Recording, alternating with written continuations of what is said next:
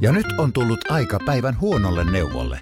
Jos haluat saada parhaan mahdollisen koron, kannattaa flirttailla pankkivirkailijan kanssa. Se toimii aina. Mm. Huonojen neuvojen maailmassa Smarta on puolellasi. Vertaa ja löydä paras korko itsellesi osoitteessa smarta.fi. Moi, mun nimi on Taneli Rantala. Ja mä olen Jukka Joutsiniemi. Me ollaan Lifted.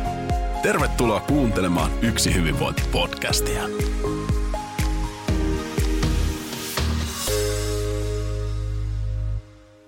Morjens kaikille kuuntelijoille. Tervetuloa kuuntelemaan Yksi hyvinvointi-podcastia. Tänään studiossa isäntänä Taneli Rantala. Ja tällä kertaa meillä on luvassa erikoisjakso. Tänään sen perinteisen one-on-one rupattelun sijaan meillä on paneeli luvassa. Ja ei mikä tahansa paneeli, vaan nuorten paneeli.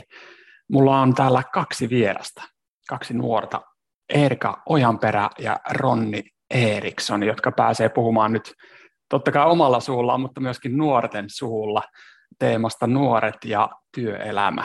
Mä oon ottanut tätä jaksoa itse erityisen paljon tässä viime, viime viikkojen ja jopa kuukausien aikana. Tervetuloa Erika ja Roni. Kiitos. Kiitos. Kaikkien kuuntelijoiden on mielenkiintoista kuulla vähän, että ketäs, ketäs täällä nyt studiossa on höpöttelemässä ja puhumassa nuor, nuorten suulla niin sanotusti, niin tota, Erika, kerro sä vähän, että, että kuka sä olet? Joo, tota, ähm, ehkä tähän alkuun, kun työelämästä puhutaan, niin pieni työelämätausta itsestäni, niin mä oon vuosi sitten valmistunut tuotantotalouden diplomi-insinööriksi ja nyt on tällä hetkellä semmoisessa pienessä työelämätaitoihin keskittyvässä startupissa ja teen siellä fasilitointihommia ja vedän kehitysprojekteja muun muassa. Ja sitten taas muuten olen myös suuri vapaa-ajan ystävä ja sen oikeastaan kulutaankin sitten kavereiden kanssa ja kiipeily seinällä sekä sitten muiden, muiden urheilulajien parissa. Semmoista, se, sellaista elämää. Loistavaa. Kuulostaa hyvältä. Entäs Ronni, pieni esittäytyminen? Joo, jatketaan saman polulla, niin mä olen 26-vuotias yrittäjä oikeastaan ollut tässä meidän kasvava startup-skenessä mukana nyt koko mun lyhyen työurani.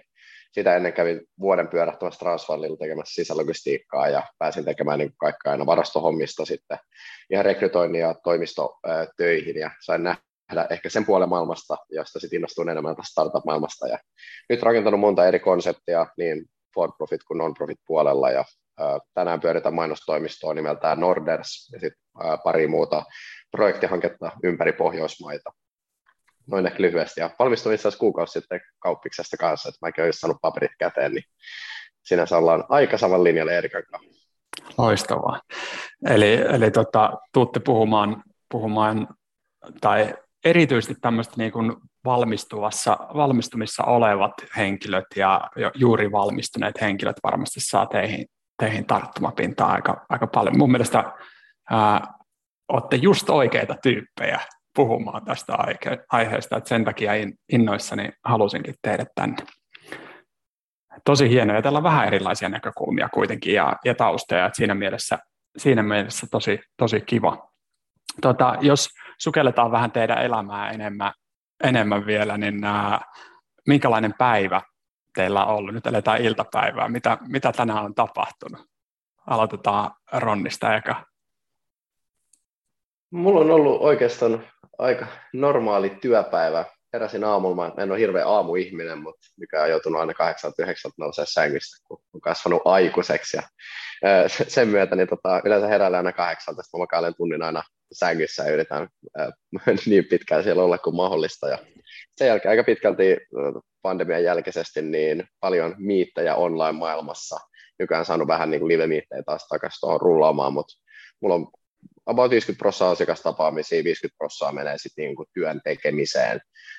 Ja yleensä aika harvot niin keisit on silleen, että tekee ihan kokonaan yksin, että aika paljon tiimien, muiden nuorien kollegoiden kanssa tulee tehtyä, rakennettua ja konseptoitua eri juttuja. Ja sitten päivä kun on pulkas, niin yritän käydä aina treenaamassa tai olla mukana jossain muussa hauskassa, niin kuin esimerkiksi tässä podcastissa. Ja sitten sen jälkeen loput illasta yritän katsoa Netflixiä. Mä oon varmaan kaiken katsonut läpi, että jos jollain on jotain hyviä ehdotuksia, mitä katsoa seuraavaksi, niin se on aina kotiin päin. Mutta toi on semmoinen normaali viikkostruktuuri ja siihen on niin huomannut hyväksi, että on jaksanut niin tehdä, jaksanut pysyä vauhissa ja ää, kun löytää vähän aikaa itselleen ja siinä mielessä Erika sanoi, että on iso vapaa-ajan niin kuin puolesta puhuja, ja siellä mä oon yrittänyt oppia panostaa enemmän ja enemmän, että ennen mulla ei sitä ollut juuri yhtään, että tämä vuosi on ollut aika erilainen sen puolella.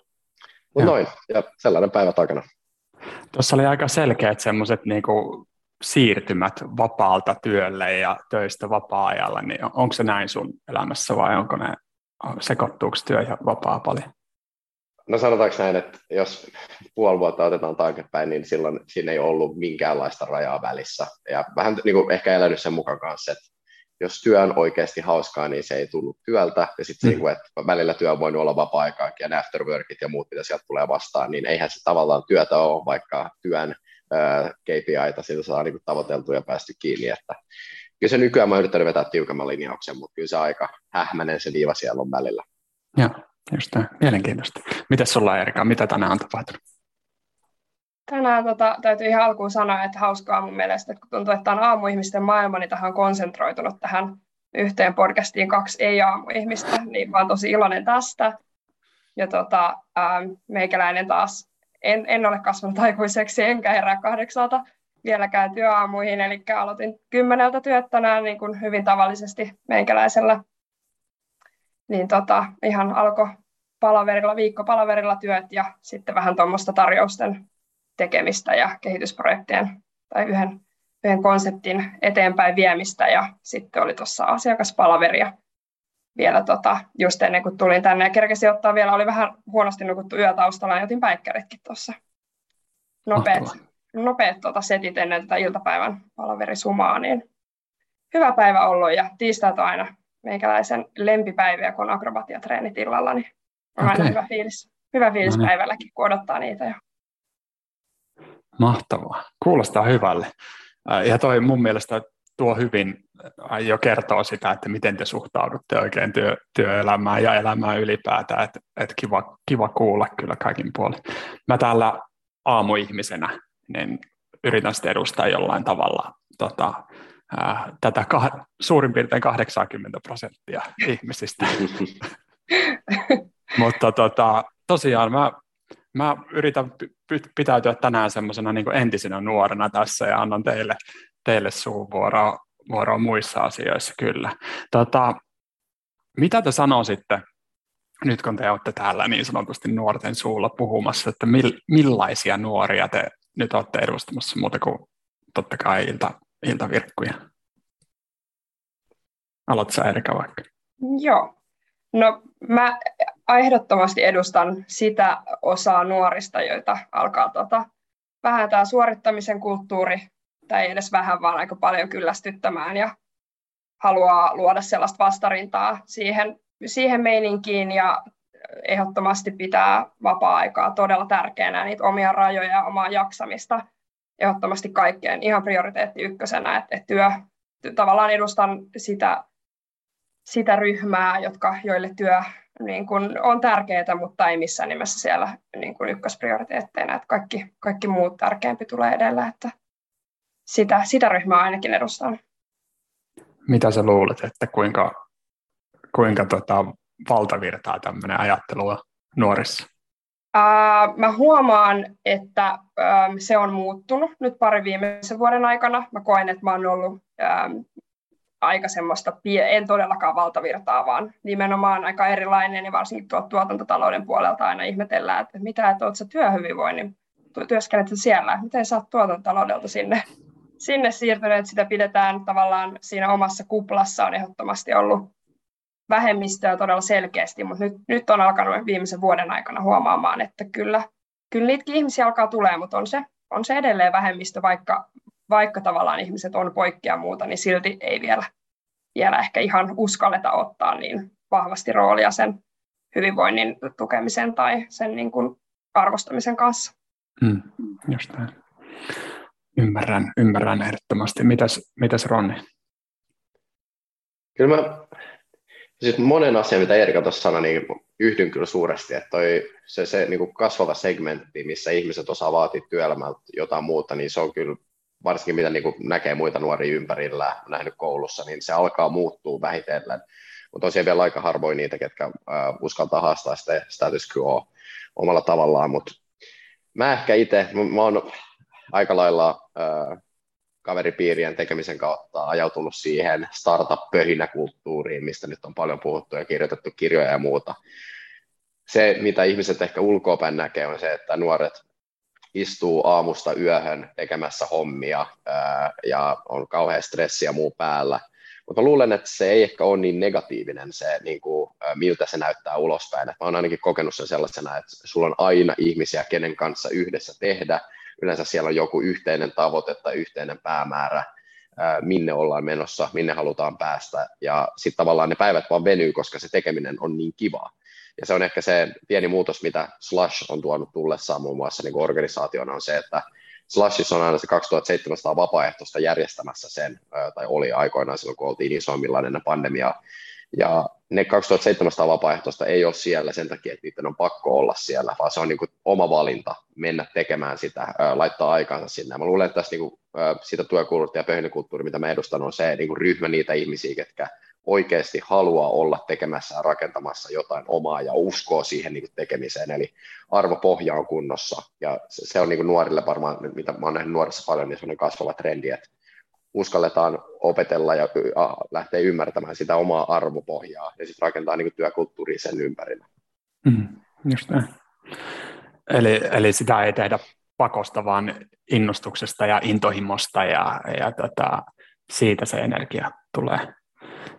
M- miten sä Erika näet tuon pöhinäkulttuuri, miten, miten tota, se kuvasti hyvin Ronni ton, niin tota, näet sä, että toi on jotenkin ristiriidassa sen kanssa, mitä sä ajattelet työelämästä? Joo, tota, itse asiassa tässä on semmoinen mielenkiintoinen fakta, että mä olen itse ollut myös tuolla pöhinäkulttuurissa, startup-kulttuurissa Aallossa, että on ollut hyvin vahvasti, en ole slashissa, no olen sielläkin käynyt vapaaehtoisena mutta just toi, mitä tavallaan itsellä on hirveän eri näkökulma tuohon, koska se oma slashiin vapaaehtoiseksi meneminen, niin se ei ollut mikään semmoinen intohimosta sinne, vaan lähinnä semmoinen, että munkin täytyy mennä, koska kaikki mm. muut menee. Ja jos mä en mene, niin se näyttää huonolta, koska kaikki muut on siellä ollut. Et mä oon kokenut sen hyvin eri tavalla, ja mä oon itse palannut loppuun noissa startup-kulttuureissa, niin kun vetänyt yhden burnoutin siellä, ja nähnyt sen, että kuinka toksista se voi olla myös se, että nimenomaan, että vaikka tehdään niin kuin hyvällä meiningillä ja hyvällä agendalla porukalla ja että siellä on paljon niitä muita, niin siinä kuitenkin tavallaan, jos ei siellä kukaan pidä huolta siitä, että, että se hyvinvointi pysyy siinä messissä, vaikka olisi kuin kivaa, niin se silti, silti sä palat loppuun. Ja mä olen itse palannut loppuun sillä, että vaikka se tekeminen on ollut tosi kivaa, mutta koska niistä yhteisöistä nimenomaan puuttuu ne ihmiset, siellä ei niin kuin mietitä sitä hyvinvointia. Siellä ei ollut kukaan vahtimassa että hei, että te painatte pitkiä päiviä, niin vaikka teillä on kivaa, niin voitteko te hyvin. Niin tavallaan mulla on tosi silleen eri näkökulma kuin Ronnilla, että mä koen ton, ton niin kuin yhteisön aika toksisena omalla tavallaan, että siinä on paljon hyviä puolia, mutta siinä on niin kuin tosi helppo lipsahtaa sinne niin kuin loppuun palaamisen puolelle, ja sitten siellä ollaan aika yksin, koska niissä, mun mielestä niissä piireissä ei puhuta tarpeeksi siitä loppuun palaamisesta, sitä ei tuoda tarpeeksi, tarpeeksi niin kuin läpinäkyväksi, ja sitten siellä tulee helposti tosi yksinäinen olo, sit jossa tavallaan kun tuntuu, että ne kaikki muut sun ympärillä jaksaa ja sä et itse jaksa, niin se on aika, siellä on paljon rotanloukkuja tai tuommoisia kompastuskiviä. Kyllä, ehdottoma, ehdottomasti näin, ja niin varmasti yksilökohtaista ehdottomasti, ja sitten toisaalta mä näen, tai ainakin mitä itse olen kokeillut, tai kokeillut ja kokenut, niin, niin tota, siellä on myöskin semmoista niin syklisyyttä ehdottomasti, ää, et, et, mitä itsekin on tullut firma, firmaa pistetty, pistettyä tota, pystyyn ja oltua pöhinäkulttuurissa, ää, niin tota, ja täytyy sanoa, että pöhinässä on nyt hyvää, hyvää ja huonoa myöskin, niin tota, kyllä se näin on, että kyllä siinä niin kuin tulee se piste, jossa ei voi pelkällä intohimolla mennä. Ainakin näin itselläni oli, että ei voi mennä sillä, että nyt, nyt tota, koska on kivaa, niin nyt painetaan 247. Ja eikö ole näin, Ronni, että sullakin vähän tosiaan niin kuin sanoit, elämä on muuttunut sitten viimeisen puolen vuoden? Joo, kyllä mä oon itse lähtenyt muuttaa ja niin tuossa on monta asiaa, mitä mä yhdyn ja tavallaan se, että, että se kulttuuri itsessään, siellä on hyviä puolia, mutta just se rotaloukku on aika hyvä sanoa, että niitä tulee niin kuin monta asiaa vastaan. Ja ehkä se, mitä niin kuin mäkin näen puutteellisena, mihin mä oon sitten sattu, sattumalta laittanut paljon aikaa ja energiaa, on ollut just se, että ymmärtäisi just sen oman pohjansa, mistä lähtee liikkeelle, että ymmärtää sen, että mihin pitää itse vetää limitit, ja sitten myös niin kuin olla oikeasti rehellinen avoin, että se intohimo on tavallaan yksi asia siellä, mutta toinen, mihin pitää pystyä pureutumaan kanssa, just se, että oppii tuntemaan itsensä. Ja se on, niin kuin mä luulen, että se on se yksi isompia nuorten, nuorten haasteita, just varsinkin tuossa pöhinäkulttuurissa, on se, kun ei oikein tunneta itsensä, just niin kuin Erki sanoi, ei ole oikein ketään, keneltä kysyy, mikä tämmöinen coachaus tuossa vaiheessa yleensä on se, mitä lähdetään eikä hakee. Ja sitten puhumattakaan missään terapiasta muuta, mitkä on sellaisia peikkoja ja toksat pois, että ei, niitä ei lähdetä niin kuin, tavoittelemaan. Ja oli tosi kaunista, mitä Erika vielä sanoi siihen päälle, että tavallaan se, että, että sä et voi myöskään, koska sitten se tavallaan se vertaat itseäsi niin vahvasti muihin, muut ää, tuntuu siltä, että muut katsoo, että eikö toi nyt jaksa, eikö toi pysty tehdä, niin ne on kyllä tosi mielenkiintoisia haasteita, mitkä saa muutkin muuttamaan paljon sitä tekemisen mallia, että sen ei tarvitse olla pelkkää sitä pöhinää, mutta siinä pöhinässä on hyvät puolensa myös, jos sen pystyy niin kuin kestävästi hyödyntämään. No onko se sitten niin, että, että kun sä valmistut ja meet työelämään, niin sä oot vähän niin kuin heikossa roolissa siinä, että sä sit sitten sä menet joko sinne korporaatioon tai sä menet sinne startup-skeneen tai, tai tota, mihin sä nyt menetkään, mutta mut sun pitää vähän niin sopeutua vaan siihen, mikä, mikä, mitä siellä tapahtuu ja siellä on hyvin vaikeaa nimenomaan tuoda esille sitä, että mitä Erika tarvii, mitä Ronni tarvii, mitä minä, minä tarvitsen siinä hetkessä. Koetteko te, että olette vähän niin kuin liian heikossa roolissa siinä, siinä vaiheessa? No mä koen ainakin itsellä, että mä oon itse pystynyt tai tavallaan pystyn aika hyvin tuomaan ne omat tarpeet esiin työpaikassa ja mulla on aika paljon semmoista rohkeutta ja tietyllä tapaa semmoista itsekkyyttä, mitä vaaditaan, mutta mä näen sitä monilta mun piireistä, että ei oikein niinku uskalleta tuoda niitä omia tarpeita, se oma tarvitsevuus tavallaan koetaan vähän häpeällisenä ja heikkoutena, että jos sä et pysty jotenkin adaptoitumaan vaan siihen, mitä sulle annetaan. Ja sitten totta kai myös se vaikuttaa se ilmapiiri, että monissa työpaikoissa ilmapiiri ei ole sellainen, että sulla on turvallinen olo kertoa niistä sun tarpeista ja niin kun näyttää vaikka niitä epävarmuuksia tai epäilyjä tai muuta, että sen on ainakin niin kuin muilta nähnyt. Mä taas luulen, että se on vähän se ehkä toinen puoli siellä. Et mä, mä en usko, että monet hirveän hyvin tietää omia tarpeitaan. Ää, se, käytännössä mihin se vie on, on se, että me haalitaan tosi paljon. Se pöhinäkulttuuri saa sut silleen, että pitää tehdä enemmän ja enemmän koko ajan. Ja mitä mulle ensin kävi, kun mä valmistuin, tai olin valmistumassa jo, niin mä aloin ymmärtää, että mun eniten käytetty sana mun äh, äh, tota, äh, miksi kutsutaan, että no, joka tapauksessa eli käytetty sana mulla niin on joo. Että melkein kaikki, mitä tulee, niin mä oon ollut aina se yes man, mikä on kaikessa mukana. Ja sitten sä käytännössä kypsyt vähitellen, kun sä pääset sinne niin kuin loppusuoralle opiskeluissa olet valmistumassa, että enhän mä voi tehdä tätä kaikkea, kun tässä kaikessa ei ole tiettyä struktuuria, mun aika ei tule mitenkään riittää, että yhtäkkiä se sun 200 prosentin niin kuin sijoitus ajallisesti ja tekemisessä onkin se realistinen 100 prosenttia, kun sulla ei ole sitä opintotukea ja muuta niin kuin vapautta sieltä liikkuu ihan samalla tavalla. Et siinä, äh, tavallaan mä luulen, että monet ei vaan hahmota sitä, että nuoret on aika sinisilmäisiä ja pystytään tehdä niin kuin mitä vaan ja pelastaa koko maailma, mutta sitten jossain vaiheessa tulee vaan se, että meillä on se kahdeksan tuntia päivässä, jos haluaa vähän olla kavereiden kanssa ja perheen kanssa ja ehkä käydä vähän kalassa tai tekemässä akrobatiaa tai muuta, niin ne tunnit vaan loppuu sieltä kesken, mitä jotenkin tuntuu, että opiskeluaika niitä on tosi paljon joka paikkaan ja kaikista ei tarvitse saada rahaa ja niin eteenpäin. Kyllä. Ja onhan siinä, niin kuin, kun opiskelupiireistä siirrytään siihen seuraavaan yhteisöön, ja monella, monella nuorella on se tilanne, että, että ei välttämättä ole tosiaan perhettä tai kumppania tai, tai muuta siinä, niin tavallaan ne yhteisöt on niin super tärkeitä, ja sitten sä haluat päästä osaksi sitä, sitä yhteisöä.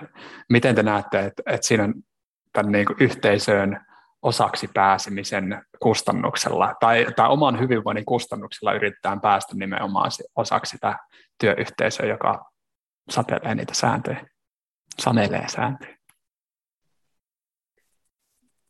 on sinänsä niin kuin haastava segmentti, koska mun mielestä niin se yliopistot, korkeakoulut ylipäätään, se on semmoinen vähän niin kuin semmoinen last frontier, missä sulla on semmoinen turvallinen yhteisö olla.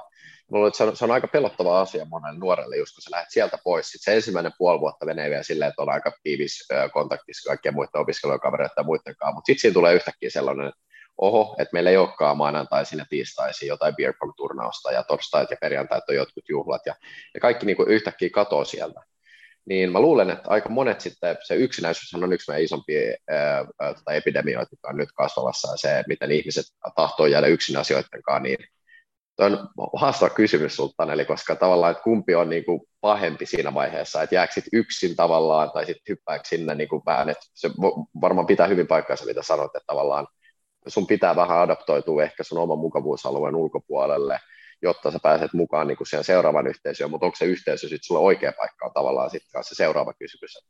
Toi on tosi mielenkiintoinen segmentti. Toi on hirveän hyvä pointti Ronnilta toi yksinäisyys. Tavallaan, että sehän nimenomaan tuntuu, että kaikkein pahin on vielä se yksinäisyys, jos oot porukassa, jossa sulla on yksinäinen olo. Et siinä on taas itse niin kuin, omana kokemuksena ollut se, että se niin kuin arvopohja on tosi tärkeä. Että et jos sä meet yhteisöön, jossa sulla on tavallaan hirveän erilainen arvopohja, niin siitä tulee tosi hankalaa voida hyvin siinä yhteisössä, mitä mä oon itse kokenut hankalana teekkarikulttuurissa, on niin kuin hyvin erilainen arvopohja, mitä itsellä, niin on tavallaan kokenut sen sit haastavaksi. Ja sitten tavallaan, sit siinä tulikin tämä ristiriita sit noissa startup-yhteisöissä myös, että rupesi huomaa sen arvopohjan, että se alkoi vähän niin kuin eriytymään sitten siinä jossain vaiheessa, niin sitten siinä nimenomaan tulee yksinäisyyden tunnetta ja sitten se hyvinvointi kärsii siitä, että sitten se on melkein parempi ottaa silleen askel poispäin sieltä ja vähän miettiä, mutta siinä just mitä Ronni aikaisemminkin puhut tuosta, että vaaditaan tosi paljon itsetuntemusta, että sun pitää jotenkin älyttömän nuorena jo tuntee itsesi, että sä päädyt oikeisiin porukoihin, päädyt tekemään oikeita juttuja silleen, että sun hyvinvointi säilyy, että se on niin hirveän vaativaa, et, ja se on niin tosi hankalaa alle kolmekymppisenä oikeasti sanoa tuntevas itse. Se, on niin kuin, se vaatii tosi pitkän polun, niin sit se on aika raskasta et kun ei sit oikein edes välttämättä ymmärrä sitä, minkä takia on jossain yhteisössä huono olla, jos ei oikein tunne itseään kunnolla. Just näin. Toi, ehkä tuohon vaan lisäksi, toi on tosi hyvä pointti, koska jos miettii meidän koulupolkua, niin sä aloitat, se on ihan hullu kuin aikaisessa vaiheessa, onko se jo ala-asteella aletaan jo miettiä tavallaan, että minne yliopistoon halutaan mennä.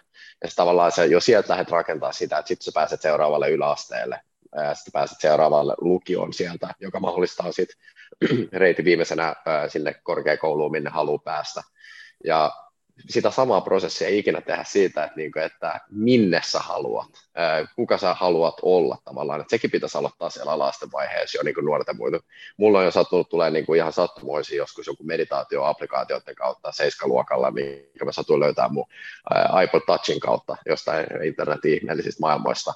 Ja sitä kautta niin kuin alkanut löytää sitä niin kuin itse tutkiskelua ja itse tuntemuksen kehittämistä, mutta mä luulen, että se trendi on niin kuin nyt vastuulos monelle meidän ikäiselle esimerkiksi 25-35 vuoden välillä, niin ei ne ole ollut hirveän monta vuotta niin kuin tapetilla, jos ei siihen ole sattunut niin kuin kompastumaan vahingossa. Tämä on mielenkiintoinen alue monella tavalla. Kyllä, ehdottomasti tuossa on kehitettävää, koska me, no me tehdään paljon johtamisen valmennuksia, niin monesti, monesti siellä niin kun jopa tärkeämpää kuin se, että kehitetään niitä johtamisen taitoja, on se, että ne johtajat oikeasti ymmärtää, että ketä he ovat ja miten he käyttäytyvät ja mitä he elämältään haluavat. haluavat. Et, et tota, se, on niinku, se nähdään siellä niinku tosi kokeneillakin tyypeillä. Niin sitten kun me katsotaan vielä nuoria, 10-20 vuotta nuorempia tyyppejä, jopa 30 vuotta nuorempia tyyppejä, ja he ovat tekemässä elämänsä tärkeimpiä päätöksiä, niin miten me voitaisiin tukea siinä, että me voitaisiin mennä, ihmiset voisivat tehdä sellaisia päätöksiä, jotka tukee sitä omaa hyvinvointia ja sitä oman näköistä elämäänsä. Mutta se, se tota, ehkä me mennään, mennään sinne suuntaan, jos jossain vaiheessa tähän tota, ymmärretään, että itsetuntemuksesta on paljon hyötyä, mutta te olette käynyt, te olette ollut pienissä organisaatioissa ja, ja niin kuin hyvin alkutekijöissä olevissa organisaatioissa ja sitten ehkä vähän, vähän jo tota, kypsemmissäkin organisaatioissa töissä, niin ää, muutamia vuosia, niin mitä te näette? Meneekö työelämä hyvään suuntaan vai ollaanko me menossa itse asiassa jollain tavalla huonompaan suuntaan?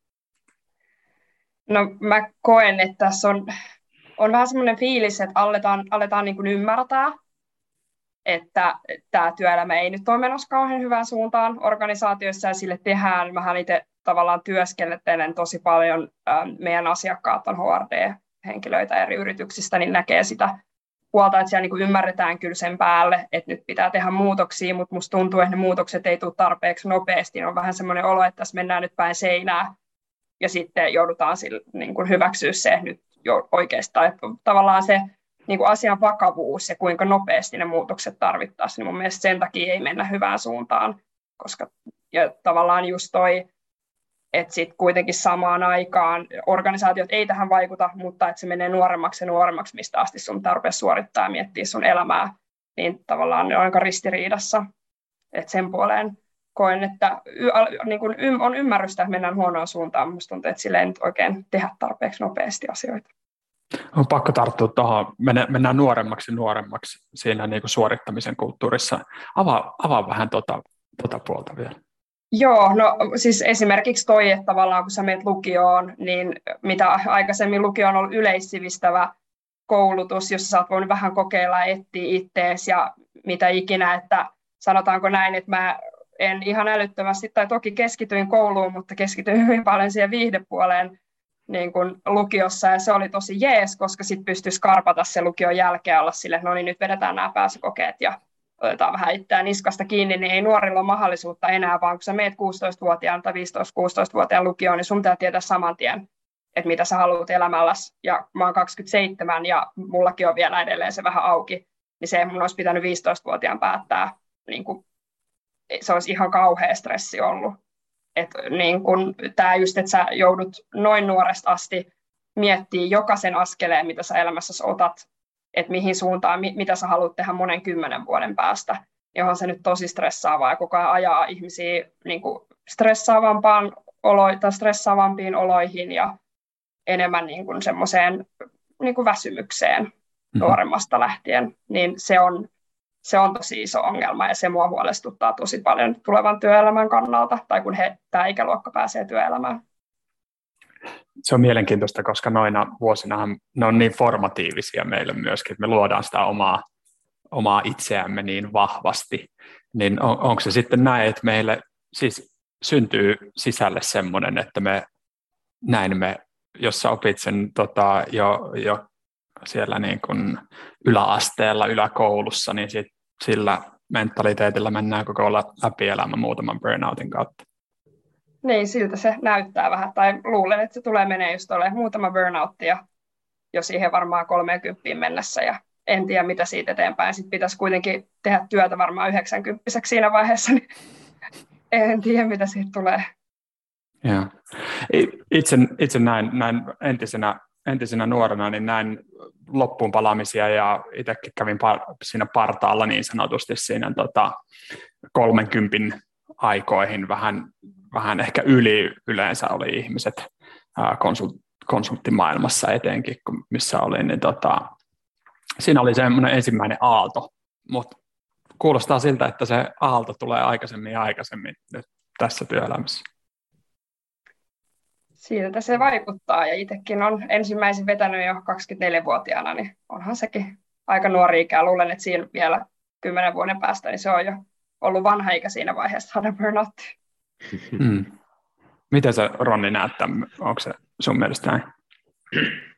Kyllä mä näin monen, mitä te nostatte esiin, niin yhdyn vahvasti. Ja kyllä se, niin kuin se työelämän trendi, mä luulen, että niin just, just niin kuin Erika sanoi, niin monet organisaatiot alkaa vähitellen heräämään siihen. Nyt on myös niin tosi kasvoja määriä tutkimusta ihan siitä, että niin kuin hyvin voivat työntekijät suorittaa paremmin, tekee tehokkaammin niiden työt ja asiat, jolloin myös niin kuin siihen rahallinenkin panostaminen on niin kuin yleistynyt paljon, mikä on tosi kaunista, mutta ei vielä ihan riittävän pitkälle vietyä. Se haastehan on tavallaan siinä, kun me eletään, eletään täällä kapitalistisessa maailmassa, missä raha ohjaa paljon päätöksentekoa, niin kun me pystytään tehostaa prosesseja, mitkä säästäisi ihmisille enemmän aikaa olemaan itse, itse, itsensä kanssa vaikka, niin sitä ei vapauteta sitä vapautuvaa aikaa sieltä, vaan siihen me laitetaan yksi tehtävä lisää. ja sitten aina yksi tehtävä lisää.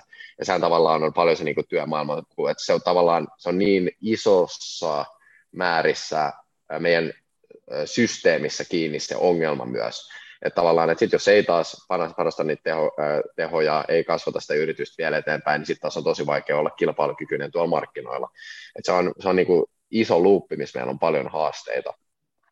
Mutta sitten samalla niin avun saaminen taas ja sen avun kysymisen kynnys, se on helpottunut tosi paljon, että sitä ei katsota ehkä mun mielestä työmaailmassa enää niin vinoon tai niin vihaisesti, vaan se nähdään niin kuin ihan normaalina asiana, että näitä asioita tapahtuu, ja niistä uskalletaan puhua paljon enemmän, mikä mun mielestä on taas sellainen positiivinen muutos ollut, että nykyään uskalletaan jo vähän paremmin pyytää apua, ja uskalletaan vähän paremmin olla avoimia niistä haavoittuvista asioista, mitä ei, ennen ne oli, niin kuin, se oli ihan mahdottomuus puhua, että mä olen väsynyt, tai ää, musta tuntuu, että mä en jaksa, tai ää, elämä tuntuu, että sortuu niskolle, niistä oltiin ihan hyshys, mutta nykyään niitä on vähän niin kuin helpottunut niistä puhuminen, ei ole ihan vielä siellä, mutta hyvällä matkalla kohti parempaa.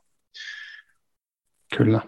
Se yleisesti sen voi nähdä työ, työyhteisössä, että ollaan menossa parempaan suuntaan siinä nimenomaan, että uskalletaan puhua hyvin aikaisemmin tabuista niin sanotusti, mutta mut onks, voiko nuoret puhua samalla, samalla tavalla kuin keski-ikäinen ihminen voi puhua? Ja mun mielestä tuntuu jopa, että nuorilla on ehkä helpompi ehkä puhua omalla tavallaan niistä asioista mitä kesken. Me, me ollaan kuitenkin ehkä kasvettu sen informaation ympäröimänä ihan eri tavalla. Tavallaan tuntuu, että niin nuoret ehkä jopa, ainakin niissä organisaatioissa, missä mä itse ollut, uskaltanut vaatia vähän enemmän kuin mitä mun ö, vanhemmat kollegat muissa organisaatioissa on ollut. Et siellä siellä niin näkyy paljon semmoinen miksi ne kutsutaan kahvi, kahvihuoneen valittamiskulttuuri näkyy niin kuin, ää, vanhempien kollegoiden niin kuin kesken paljon, että puhutaan niistä negatiivisista asioista suljettujen ovien takana ja ää, nillitetään niin kuin muista ihmisistä, kun taas nuori mun mielestä se on enemmän sitä, että uskalletaan tuoda ne asiat erisille ja uskalletaan vaatia. Se on ollut semmoinen tosi positiivinen niin kuin realisaatio itsellä, että tavallaan mä luulen, että se just johtuu siitä, että mistä me tullaan ja mitä me ollaan ehitty meidän ö, lyhyiden elämien aikana kokee. Ja sitten taas jos olet koko elämän tehnyt sitä, että ei ole voinut puhua, niin se on vieläkin vaikea puhua myöhemmässä vaiheessa. Mä ehkä näen, että siellä nuorilla on kyllä, nuorilla on uskalleampaa ääni vaatia mm. ja ö, sanoa, ja mitä Erika, Erika tykkää. Niin, sama kokemus? Mielestä, niin, se on mielestäni kaksipiippunen juttu. Samaan aikaan mä olen ihan samaa mieltä Ronnin kanssa, että kyllä niin kuin, enemmän puhutaan näistä ehdottomasti, nuoret uskaltaa kaikki terapiaan meneminen, niin eihän se niin kuin ikäluokalla, niin ei se ollut, sehän oli niin kuin hulluuden hoitamista silloin, ja nyt se on, niin kuin mielestäni Maaret Kallio sanoi hyvin, että se ei ole hulluuden hoitamista, vaan vastuunkantamista, niin tavallaan kaikesta tollaisesta puhutaan paljon enemmän ja avoimemmin, mutta silti mä jotenkin aistin sellaista paljon semmoista epävarmuutta kumminkin, että et siinä on kuitenkin se, että kun tullaan niinku uutena työelämään, niin sitten sit kun sä tavallaan, sä koet, että sun niinku sanalle ei painoarvoa vielä siinä vaiheessa jotenkin, että pitää vaan nyt jotenkin mennä tässä. Että sitten samaan aikaan mä kuitenkin koen, koen sitä, että, että nuorilta vielä edelleen se on tosi vaikeaa vaatia sitä, koska on nimenomaan se nuoria ei niin kokenut. Et tietyllä tapaa se niin kokemuksen puute. Ja musta tuntuu, että sitä huijarisyndroomaa on niin paljon nyt kuitenkin sitten taas meidän ikäluokassa, että sitten se taas vähän hämää tossakin asiassa aika paljon. Hmm. Ronni, puhuit siitä niin kuin markkinalla pärjäämisestä yrityksen näkökulmasta, että on, on, on pakko grindata, että, että pärjää niin sanotusti, mutta onko se samalla tavalla sit ihan työntekijöiden näkökulmasta, että, että siinä on myöskin se paine, että, että tota, ikätoverit suorittaa ja ikätoverit painaa, että, että jos mä haluan tässä yrityksessä menestyä, niin mun, mun on pakko mennä niin kuin samaan virtaan. Se on tosi hyvä kysymys ja ei vähän tuo pohtiikin tuossa hetki sitten, niin se, se, mikä mun mielestä se on, se nuorten haastehan on tuossa se, että vanhempi ikäluokka, niillä on se vuosien tuoma kokemus niiden työkalupakissa, ja nuoriltahan se puuttuu, ja millä sä pystyt kompensoida sitä kokema, kokemattomuuden puutetta on niin kuin tekemällä vähän kovempaa töitä, että sillä tavalla pääsee niihin samoihin tuloksiin, että se, mikä mun mielestä työkulttuurissa ja yrityskulttuurissa pitäisi muuttua, on just ne vaatimustasot, että tavallaan ei voi vaatia joltain entry-level työntekijältä samaa kuin mitä siltä, joka on 20 vuotta tehnyt sitä samaa myyntihommaa, kun osaa, se, osaa räpit ja muut ulkoa. Niin mä luulen, että tuossa tulee tavallaan semmoinen yhdenlainen haaste, että se vaatimustaso pitäisi niinku korreloida siihen kokemuksen määrään myös, mutta harvoin se menee niin, ja mietin itteenikin tässä, että jos mä nyt menisin jonnekin McKinseylle painaa hommia ja haluaisin tehdä asiani siellä hyvin, niin varmaan joutuisin aika niskalimas pitkää päivää siellä tekemään, jotta mä pystyisin käytännössä pysymään siinä tavoitteessa, mitä mä haluan olla, eli pärjätä tosi hyvin siellä. Ja sen näkee myös noissa niin kuin isoissa ää, pankeissa ja muissa firmoissa, että se on aika pitkälti se alkukulttuuri, ja sitä se vähenee niin kuin reilusti niin kuin ajan myötä se ää, sijoitettu aika, vaikka parempaa palkkaa saa ja ää, niin kuin, ää, mielenkiintoisimpia tehtäisiä, mutta se on kyllä toi on, toi on haastava, haastava niin kuin segmentti, ja tuossa mä niin kuin pystyn nähdä tosi hyvin se, että mistä se niin kuin alkutaipaleen kärsimys ja uupumus käytännössä tulee niin kuin nuorille. Asettaako työelämä ja ne yrityspä, yrityspäättäjät siellä, yritysjohto nuorille näitä odotuksia vai asettaanko me niitä itse vai asettavatko nuoret niitä itse? Mitä sanoisit Erika?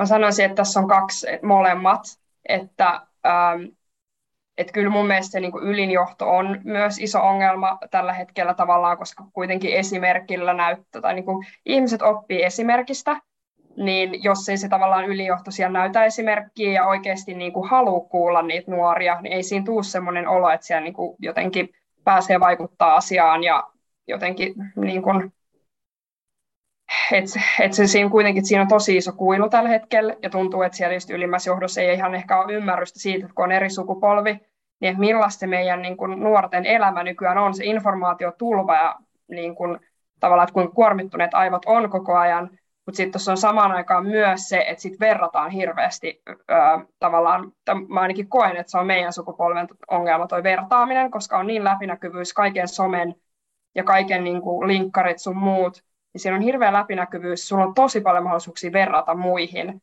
ja kilpailla niiden muiden kanssa henkisesti niin et mun mielestä se niin menee molempiin suuntiin ne ongelmat tällä hetkellä. Et, et, niin sitä aiheuttaa sekä ne sun muut nuoret, joihin sä pystyt verrata, vaikka sä et haluiskaan, ja sitten sekä se ylempi johto, joka ei oikein näytä sitä semmoista hyvinvoivaa esimerkkiä. Niin, on, onko se oikeastaan edes läpinäkyvyyttä, mitä näkyy noissa LinkedInissä, Instagramissa muissa, vai onko se vaan semmoinen päälle maalattu kuva siitä, että mulla menee näin hyvin ja näin siistiä kaikki jutut on ja filterit ja muut siihen päälle, että onko se oikeastaan läpinäkyvyyttä vai onko se Totta. jotain muuta, mihin me peilataan? On tehnyt paljon. Se on hyvä pointti. Se, se on tavallaan, me luullaan, että se on läpinäkyvyyttä, mutta se ei oikeasti ole. Sehän nimenomaan just on noin, että oli hyvä, hyvä pointti. Kyllä. Ja sitä on vaikea, vaikea niin kuin mä oon muutamia vuosia vanhempi kuin te, mutta en, en niin kuin hurjasti vanhempi. Ja munkin on vaikea tavallaan ymmärtää sitä, että on, on syntynyt tai elänyt koko tavallaan nuoruuden siinä vertaamisen kulttuurissa. Niin sitten kun mennään sinne yritysjohtoon, joka ei välttämättä ole koskaan ehkä kokenut sitä, että, että verrataan sosiaalisessa mediassa ää, tota, sitä, että kuinka, kuinka menestynyt sä oot uralla tai kuinka, kuinka hieno koti sulla on tai auto tai muuta vastaavaa. Totta kai meillä ihmisillä on tämmöistä vertaamisen kulttuuria aina, mutta nyt se on ihan uudella tasolla, eikö niin? Joo, ehdottomasti. Ja nyt on tavallaan niin monta aspektia, että tavallaan, että jos sä et ole aikaisemmin verrannut johon, niin sä voit keksiä joku muun asian, mihin sä voit verrata, koska on niin monta mahdollisuutta, että sä voit verrata siihen materiaan tai kyvykkyyksiin, ulkonäköön, ihan siis you name it, jokaiselle löytyy joku, mihin verrata. Onko niin kun, ollaanko me nähty huippu tässä ja mennäänkö me nyt sit, sit vähän niin kuin parempaan suuntaan? Ollaanko me ymmärretty, että, että somea tulee käyttää tietyllä tavalla ää, ja, ja rajat tulee jossain vaiheessa vastaan vai, vai me, ollaanko, me, ollaanko me niin sanotusti kuultu vasta alkusoitto? Mä sanoisin, että se on alkusoitto, mikä ollaan nyt kuultu. Se on Mä kuuntelin just semmoisen kirjan Steven Bartlettin uh, Happy Sexy Millionaire, ja mielenkiintoinen se, niin itse, nimi jo siinä kirjassa on sulla vähän silleen jak-fiilis tulee, et, et, uh, mutta sitten kun sä olet kuuntelemaan sitä kirjaa, niin se on tavallaan just siihen, että se on niin kuin juuri väärä uh, tapa, juuri väärä malli, mitä uh, havitella, että uh, sä luot sen niin kuin, oman tarinas itse, ja se tavallaan mä luulen, että nyt vasta ihmiset alkaa herää siihen, että ehkä nämä asiat vaikuttaakin muuta. Mä luulen, että aika monet on, ajattelee silleen, että kyllä mä tiedän, että, että ei toi ole oikeeta, mutta mä en usko, että monet ihmiset havaitsevat, että kuinka paljon se alitajuntaisesti meihin vaikuttaa. Ja se on se herätys, mikä mä luulen, että alkaa nyt tajua, ihmiset tajumaan, että jos se joka päivä katot ää, jotain, ää, mä katson David Beckhamin joka päivä vaikka seuraan Instagramissa ja katson, että kuinka hyvin sillä menee ja kuinka hyvältä se näyttää YMS, niin alitajuntaisesti sä vertaat itse koko ajan siihen, ilman että sä edes itse havaitset sitä. Ja sitten vähitellen se alkaa, tulee, se muuttuu niin vahvaksi se aloitajanainen ajatus, että sä et pysty enää kontrolloida sitä, vaan se tulee vaan automaattisesti sulla aamulla, kun sä heräät, että katsot itse peilistä, että ei vitsi, että mikä mulla on sellainen punainen näppylä mun naamassa, että eihän ne oli ikinä kenelläkään ole. Ja sitten syntyy semmoista painetta, mitä ei se osaa havaita edes. Mä luulen, että nyt alkaa niin kuin ensimmäiset keskustelut, ensimmäiset niin kuin isot ää, avaukset siitä, että ihmiset heräisivät siihen. Mutta se on vaikea segmentti, koska kyllähän nuo kaikki alustat sitten taas lähtee lobbaamaan nopeasti sitä vastaan, koska se tavallaan rikkoo myös sitä kuvaa, että yhtäkkiä ihmiset lopettaa Instagramin käyttämisen, kun se ei olekaan enää niin hyvä. Ja toi on tosi vaikea segmentti, missä liikkuu, mutta ää, mä luulen, että se herätys on nyt tapahtunut ja nyt alkaa niin kuin ensimmäiset isot keskustelut sen ympärillä tulee esillä. Ainakin tavoittanut itteni nyt tällä, tässä vaiheessa niin kuin silleen, että alkoi mm. itse havahtua siihen. Joo, erittäin hyvä, hyvä näkökulma kyllä. Tota, ajatteleeko valtaosa nuorista näin vai onko se Ronni edelläkävijä tässä? Mä koen, mä oon ihan samaa mieltä Ronnin kanssa tuossa, että, että mä oon itse samassa pisteessä ollut aika pitkään, että on pitänyt poistaa kaikki Instagramit puhelimesta sun muuta, että, että on huomannut hirveän, että mä koen, että mä oon tosi herkkä siihen, niin kun on tavallaan semmoinen tendenssi verrata muihin, ja se Instagram on ollut mulle hyvin toksinen, ja on joutunut lopettaa sen käytön, mutta se, mistä huomaa, että sit edelleen sanoo siitä ihmisille, että Aa, et mä en pysty käyttämään sitä, niin ihmiset ovat siellä, aijaa, onpa hassua. Et musta tuntuu, että se on edelleen aika harvinaista, että sieltä rupeaa tulee tätä, että jengi rupeaa pikkuhiljaa tajuu, mutta mä koen, että valtavirta on edelleen silleen, että Aa, et en mä koe, että se vaikuttaa muhun. Et mä luulen, että, että se on niin kuin pieni vähemmistö selkeästi, joka sen ainakin omasta kokemuksesta, mitä on voinut reflektoida siitä, kun omista kokem- omia niin kuin ajatuksia jakanut, niin ne ei ole resonoinut kauhean monelle. Ja. Ymmärretäänkö työelämässä tätä, että, että nuoret ehkä vertaa itteensä ää, muihin enemmän kuin aikaisemmat sukupolvet? Onko se ihan se, uusi tieto niin sanotusti monille ihmisille? No mun on tosi vaikea puhua niin kuin isompien organisaatioiden puolesta, koska mä en itse niissä ole ollut, mutta ne organisaatiot, mitä me ollaan rakennettu ja mitä me ollaan oltu tekemässä, niin kyllä mä, meillä on ollut aika niin nuorekkaat organisaatiot. Mä sanoisin, että se lähtee yleensä niin kuin sieltä ihan ylätasolta, että mitä me lähdetään linjaamaan. Ja meillä on taas niin kuin moni meidän perustajista, moni meidän niin kuin liikkeellepanijoista, johtajista on ollut sellaisia, jotka on tapellut näiden asioiden kanssa paljon. Et silloin se helposti se hyvä valuu niin kuin alaspäin myös ja se tuodaan vahvasti esille. mitä mun kokemukset on tuolta niin kuin isommista organisaatioista, mitä niiden kanssa on päässyt tekemään, niin en mä usko. Se on, niin kuin, se on tavallaan se, on se koko tuo kulttuuri on niin uusi asia.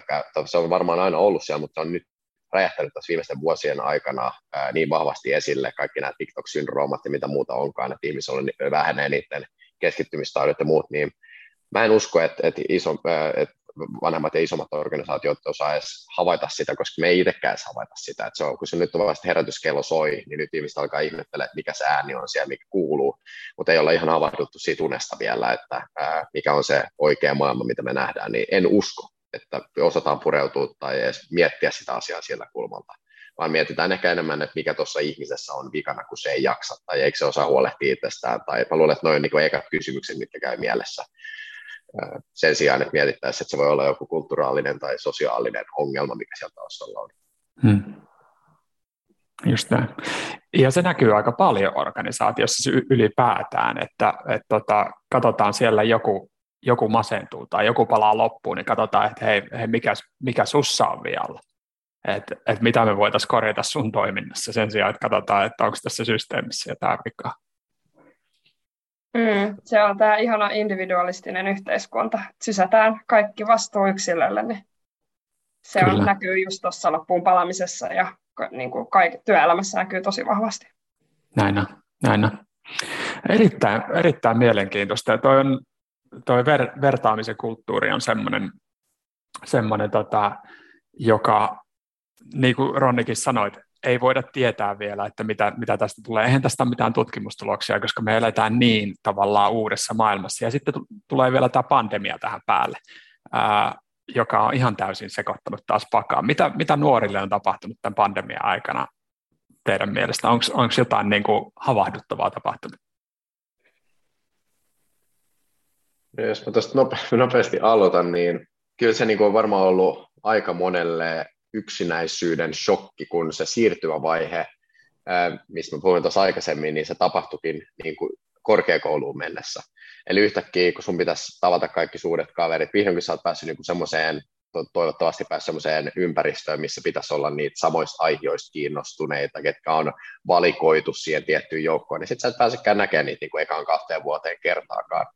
Et mulla on tosi paljon tuttuja, mitkä jäi aika yksin niin kuin sen tilanteen kanssa.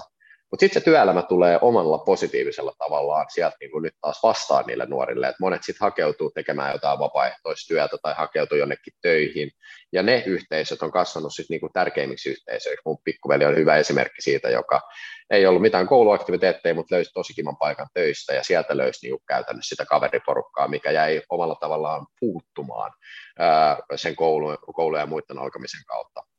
Et mä luulen, että se on niinku hyvässä ja paassa, että se saa aika monet ihmiset kanssa pysähtymään itsensä kanssa, pysähtymään niinku omien haasteiden kanssa. Et kaikki kriisit on aina mahdollisuus, mutta siinä taas niinku monen äh, organisaation ja ihmisen olisi pitänyt pystyä ehkä tukemaan sitä, että auttamaan näkee, että mikä se mahdollisuus on ollut siellä. Mutta noin on ehkä semmoiset kaksi eka asiaa, mitkä tulee mieleen. Onko sulla Erika lisätä tähän? No kyllä mun mielestä toi pandemia on, niin kuin mitä on niin kuin omissa piireissä nähnyt, niin kuormittuneisuus on ollut selkeästi se, että ne stressitasot on noussut tosi paljon. Yhtäkkiä tavallaan menty työelämään silleen uutena, tai että se työelämä on tietysti, totta kai ollaan siis opintojen aikana tehty myös töitä, et ei täysin uusi, mutta se just se täyspäiväiseen työhön siirtyminen, se on kuitenkin aika rankkaa, kuitenkin, kun se opiskelu on ollut tietyllä tapaa paljon vapaampaa, niin sitten mennään tosi säädel, sää, tai niin säädeltyyn tuommoiseen, että sulla on ne tietyt työajat ja saat aina sen töissä ja siitä ei niin oikein lipsuta. Niin sitten se, että, ja että se vaatii tuon pandemian takia, että sun on pitänyt heti osata johtaa itseäsi tosi hyvin alusta asti. Niin mä en usko, että siihen on saatu hirveästi apuja. Niin sen on kyllä nähnyt omista piireistä, että, että se niin kuin eristäytyneisyys, just että ei ole nähty työkavereita, ollaan varuudun kautta, ei ole voinut mennä toimistolle, ja sitten se semmoinen taantuminen, että kun on totuttu olla himassa, niin ei mennä jaksaa nähdä sit kavereitakaan, koska se sosiaalisuuskin sit kuormittaa, kun siihen ei ole taas tottunut. Et siihen on kyllä niin kuin huomannut, että, että jengi on käynyt aika syvissä vesissä sen oman jaksamisen kanssa pandemian aikana. Kyllä, just näin. Tilanne ei, ei ole helpottunut niin sanotusti. Jos miettii vähän vielä niin ylätasolla ja, ja puhutaan vielä teistä, teistä myöskin työelämässä, niin mitä te oikein, mitä te haluatte työelämältä niin sanotusti, että mikä se niin kuin, he, mitä henkilökohtaisesti, henkilökohtaisesti ää, haluatte, että työelämä tarjoaa teille? Aloitko vaikka Ronni? Kyllä minulla aika nopeasti nuorena, nuorempana tuli se realisaatio, että ää, meidän yhteiskunta on rakennettu tavallaan mä taisin katsoa, olikohan se Exit vai Snabba Cash-sarja, mikä oli Netflixissä tosi jossain vaiheessa, niin siellä sanottiin tällainen, että ainoa uskonto, mihin nämä ää, tyypit uskoo, on raha. Että jos miettii kaikki ää, ää, mitä tahansa uskontoa, niin ne kaikki kuitenkin pyörii sen yhden niin kuin kolikon ympärillä, mitä on kerätty kolikoita, saatu rahaa, pystytty pyörittämään sitä systeemiä, niin se vaan realisaatio siitä, että raha ei tee onnelliseksi, mutta ilman rahaa sä kyllä tulet olemaan onneton. Et se raha on semmoinen tietty mahdollistaja, mikä mahdollistaa meidät kokemaan tätä elämää, liikkumaan tässä maailmassa paikasta paikkaan. Et sit, sitä ei tarvi havitella, mutta sitä pitää saada ja sitä pitää olla sen verran, että saa ruuat ja muut asiat niin kuin, äh, hoidettua, eli se Maslowin niin kuin, alin pyramidin palanen. Ja sen realisoitu myötä, niin sä tiedät, että jotain töitä sun pitää tehdä, koska jotain niin arvoa sun pitää tuoda maailmalle, jotta sä voit saada sitä rahaa takaisin. Ja sen ympärillä mä oon rakentanut aika paljon, että ymmärtää ne omat asiat, mistä tykkää ja mitä tykkää tehdä, ja sitten yrittää rakentaa semmoisen työkulttuurin, että tykkääkö tehdä neljä päivää ää, niin, kuin niin vähän töitä kuin mahdollista, ja sitten sä yrität luoda semmoisen mallin, missä pystyisit vaikka Tim Ferrissin mukaan niin four hour work week, että pystyt neljäs tunnissa luomaan sen sulle tarpeellisen määrän. Jollekin se saattaa olla 10 tonni, jollekin se saattaa olla 1000 euroa kuukaudessa, että se on sitten niin yksilöllistä.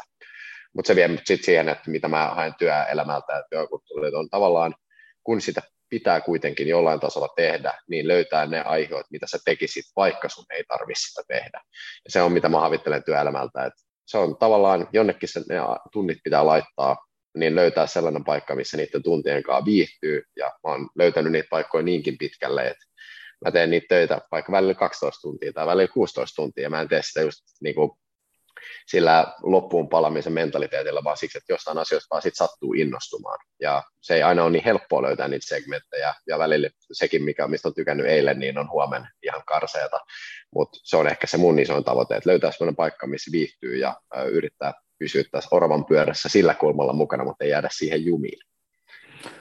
Olisiko näin, että jos sulla nyt olisi se summa rahaa, mitä sä elämään, elämään loppuelämään tarvit, niin sä et tekisi töitä? Mitä sanoisit? Mä en ehkä, kyllä mä tekisin töitä, mutta mä en ehkä kutsuisi sitä enää siinä vaiheessa työksi, vaan sitten se olisi enemmän, ää, niin kuin, että sä tekisit, mistä sä oot innostunut tekemään. Koska töiden tekeminen on loppujen lopuksi aika kivaa. Se on kuitenkin, sä luot arvoa muille ihmisille, se on pääosin, mitä työssä tehdään, ja sehän on niin kuin, no psykologisesti katsonut yksi asia, mikä tuottaa tosi paljon serotoninia ja hyvän olon tuntoa kehossa, kun sä teet jotain asioita muille.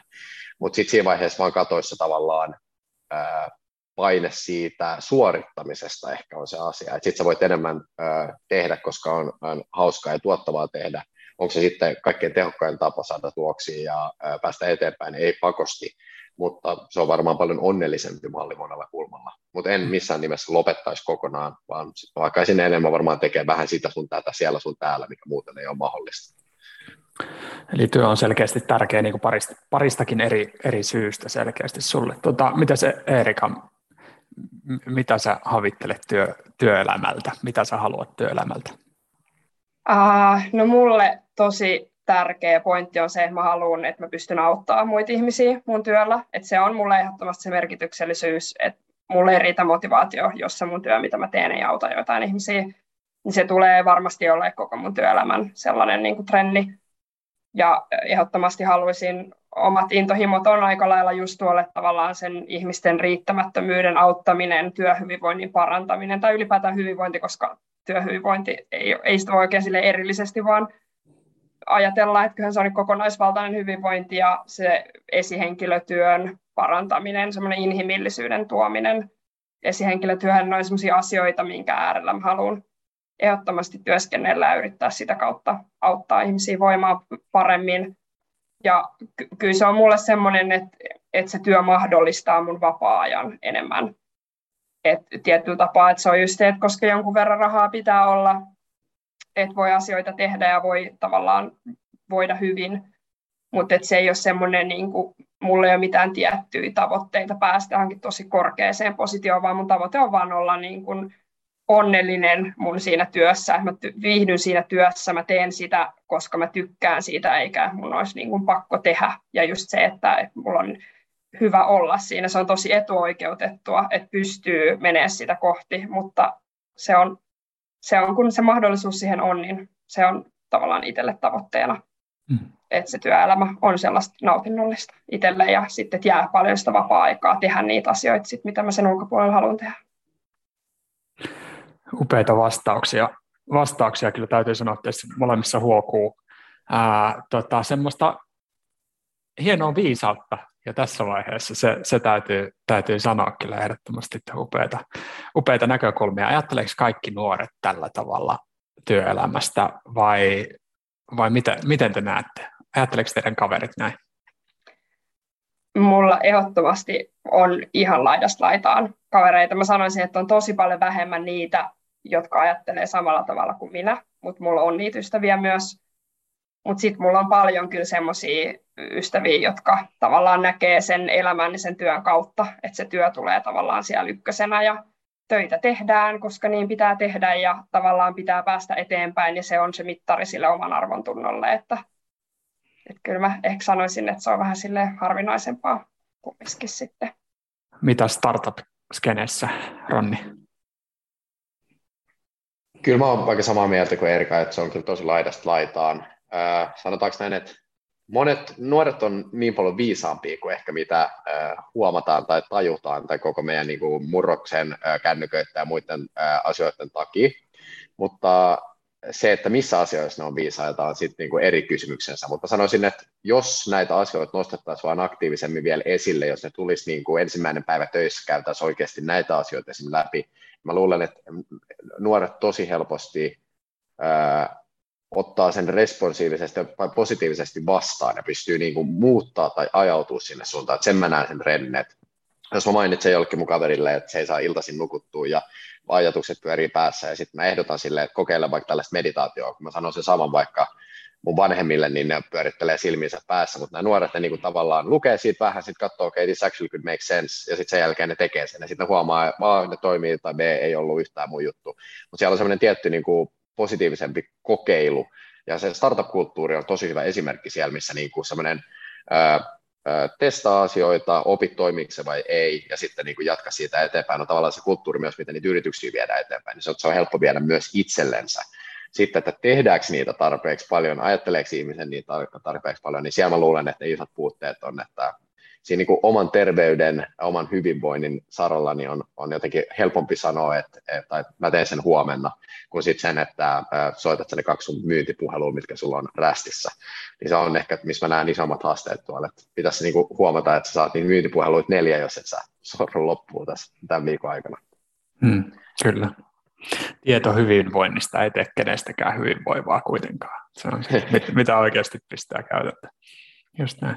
Mutta tämä on hienoa, että tuotte, toitte myöskin sen niin yksilöllisyyden ää, esiin, ja, ja teitä on nyt kaksi tässä, ää, että, että niin kuin koko, koko nuorison joukkoa niin sanotusti pystyy tavallaan edustamaan, mutta mut tota, onko tämä yksilöllisyys itse asiassa semmoinen, semmoinen niin yhdistävä teema nuorilla? Voisiko sanoa, että tällä hetkellä tämä ryhmä, joka menee työelämään nyt, niin on enemmän yksilöllinen ja eroaa toisistaan vielä enemmän kuin aikaisemmat sukupolvet. Mä ainakin haluan uskoa niin ja toivoa niin, että musta tuntuu, että on enemmän ok olla erilainen ja erottua joukosta ja olla oma itsensä nykyään, mutta sitten samaan aikaan on kuitenkin se tosi vahva paine niin kun tehdä vähintään yhtä paljon kuin muut. Että sitten siinä mm. taas halutaan mennä siihen massaan, että se on taas kaksipiippunen juttu. Mulla on tähän itse asiassa yksi ihan hyvä tarina. Mä yritän vetää sen nopeasti, mutta toi Westervakan Peter, kenen kanssa teen paljon töitä, niin niillä on tämmöinen Finest Future-projekti tällä hetkellä menossa, missä ne kouluttaa suomen kieltä ulkomailla ää, ää, lukio, lukioon meneville nuorille, ja sitten tulee tänne Suomeen ää, lukioon sen jälkeen, kun ne on oppinut suomen kielen riittävän hyvin. Ja niitä tuli ensimmäiset 15 viime vuonna, ja se yksi näistä vietnamilaisista tytöistä, joka tuli tänne opiskelemaan, niin hän istuu kaikkien koulujen rehtoreiden kanssa tapaamisessa ja hänelle kysyttiin vähän, miten menee, ja sitten kysyttiin, että mitä on onnellisuus. Ja se, niin kuin, se nuoren 16-vuotiaan näkemys siihen, mikä onnellisuus oli mulle tosi kaunis. Mulle menee tosi vahvasti tähän niin käytännössä individualistisen näkökulmaan, missä hän kertoo tarinan, että täällä hän kävelee ö, yksin metsässä, ja kaikki hänen kaverit, kaverit tota, Vietnamissa on silleen, että mitä metsässä, että mitä sä voit mennä siellä yksin, miksi sä menet siellä yksin. Ja siinä tulee tavallaan se, se realisaatio, mikä hän oli saanut, oli se, että täällä sulla on vapaus ja mahdollisuus tehdä se, ja onnellisuus on, että niin kuin jokainen on oman onnensa herra tai rouva, on, siinä on paljon järkeä. Että se on tavallaan se, mitä onnellisuus ja miksi me ollaan onnellisin kanssa tarkoittaa se, että meillä on vapaus olla itsemme kanssa ja se ymmärrys siitä, että ainoa henkilö, kenen kanssa me ollaan loppuelämämme, on me itsemme. Ja se on se tavallaan mun mielestä nuorilla on tosi vahvasti tiedossa kanssa, että sä rakennat tätä elämää itsellesi, et kenellekään muulle. Ja se on tavallaan mun mielestä yleistynyt tosi paljon nuorten keskeydessä, että ymmärretään, että tämä on kuitenkin minun elämäni ja minä, minun pitäisi tehdä elämäni kanssa, mitä minä itse haluan siellä on vielä tietyt haasteet ja tietyt niin kuin stigmat, mitkä rikkoo ja haastaa sitä. Mun mielestä monet mun ystävät ainakin on herännyt siihen, että this is my life, ja sä teet siitä sellaisen kuin sä itse haluat. Et se on ollut tosi positiivista nähdä tuolla ympärillä. Sä et kuitenkaan varmaan puhu itsekkyydestä, eikö niin? Ei ole itsekkyyttä. Et itsekkyys on, se, se, se karkaa aika pitkälle. Se pitää olla itsekäs, mutta se, mun mielestä itsekkyys voi olla niin kuin negatiivista tai positiivista, mm-hmm. että pitää myös uskaltaa olla itsekäs, ja siinä mä luulen, että meillä on vielä paljon harjoiteltavaa, varsinkin mm-hmm. nuorilta, että me annetaan tosi paljon periksi muiden takia, kun taas pitäisi tietyissä asioissa uskaltaa vaan sanoa ei, että tämä ei ole minulle ok. Mm-hmm. Ja siinä nuo, molemmat nuorella on vielä paljon harjoiteltavaa mukaan lukien, minä varmaan isolla ämmällä. Tästä tota, Ronnin jutusta tuli mieleen yksi, mitä mä oon kuullut sitten, niin kuin monet nuoret struglaa, eli just tämä, että kun on ihmiset tietää, että ne voi tehdä just mitä ne haluaa ja seurata sitä omaa polkuaan, niin mä oon kuullut tosi paljon sitä, että jengi stressaa se, että kun puhutaan siitä, että pitää tehdä niitä intohimojuttuja, just sitä, mitä itse haluaa, sitten jos ne ei tiedäkään sitä, niin sitten ne on ihan silleen, että no voi hitto, että, että niin kuin, mä vaan nyt leijun täällä ilmassa, eikä mulla ole mitään suuntaa mun elämälle, kun noi kaikki muut mun ympärillä jotenkin tekee niiden intohimojuttuja, että siitäkin on tullut oma paine myös, että ollaan noin tavallaan yksilöllisiä, sä saat tehdä mitä sä haluat, niin siitäkin on tullut sitten taas oma semmoinen stressin aihe, että, että tosi moni on silleen, että, että, että vitsi, mua stressaa niin paljon, kun mä en oikein tiedä sitä mun suuntaa ja kaikki muut mun ympärillä tietää. Just näin. Meillä on paljon tällä Yksi hyvinvointipodcastilla on yrityspäättäjiä ja HR-päättäjiä, jotka kuuntelee tätä.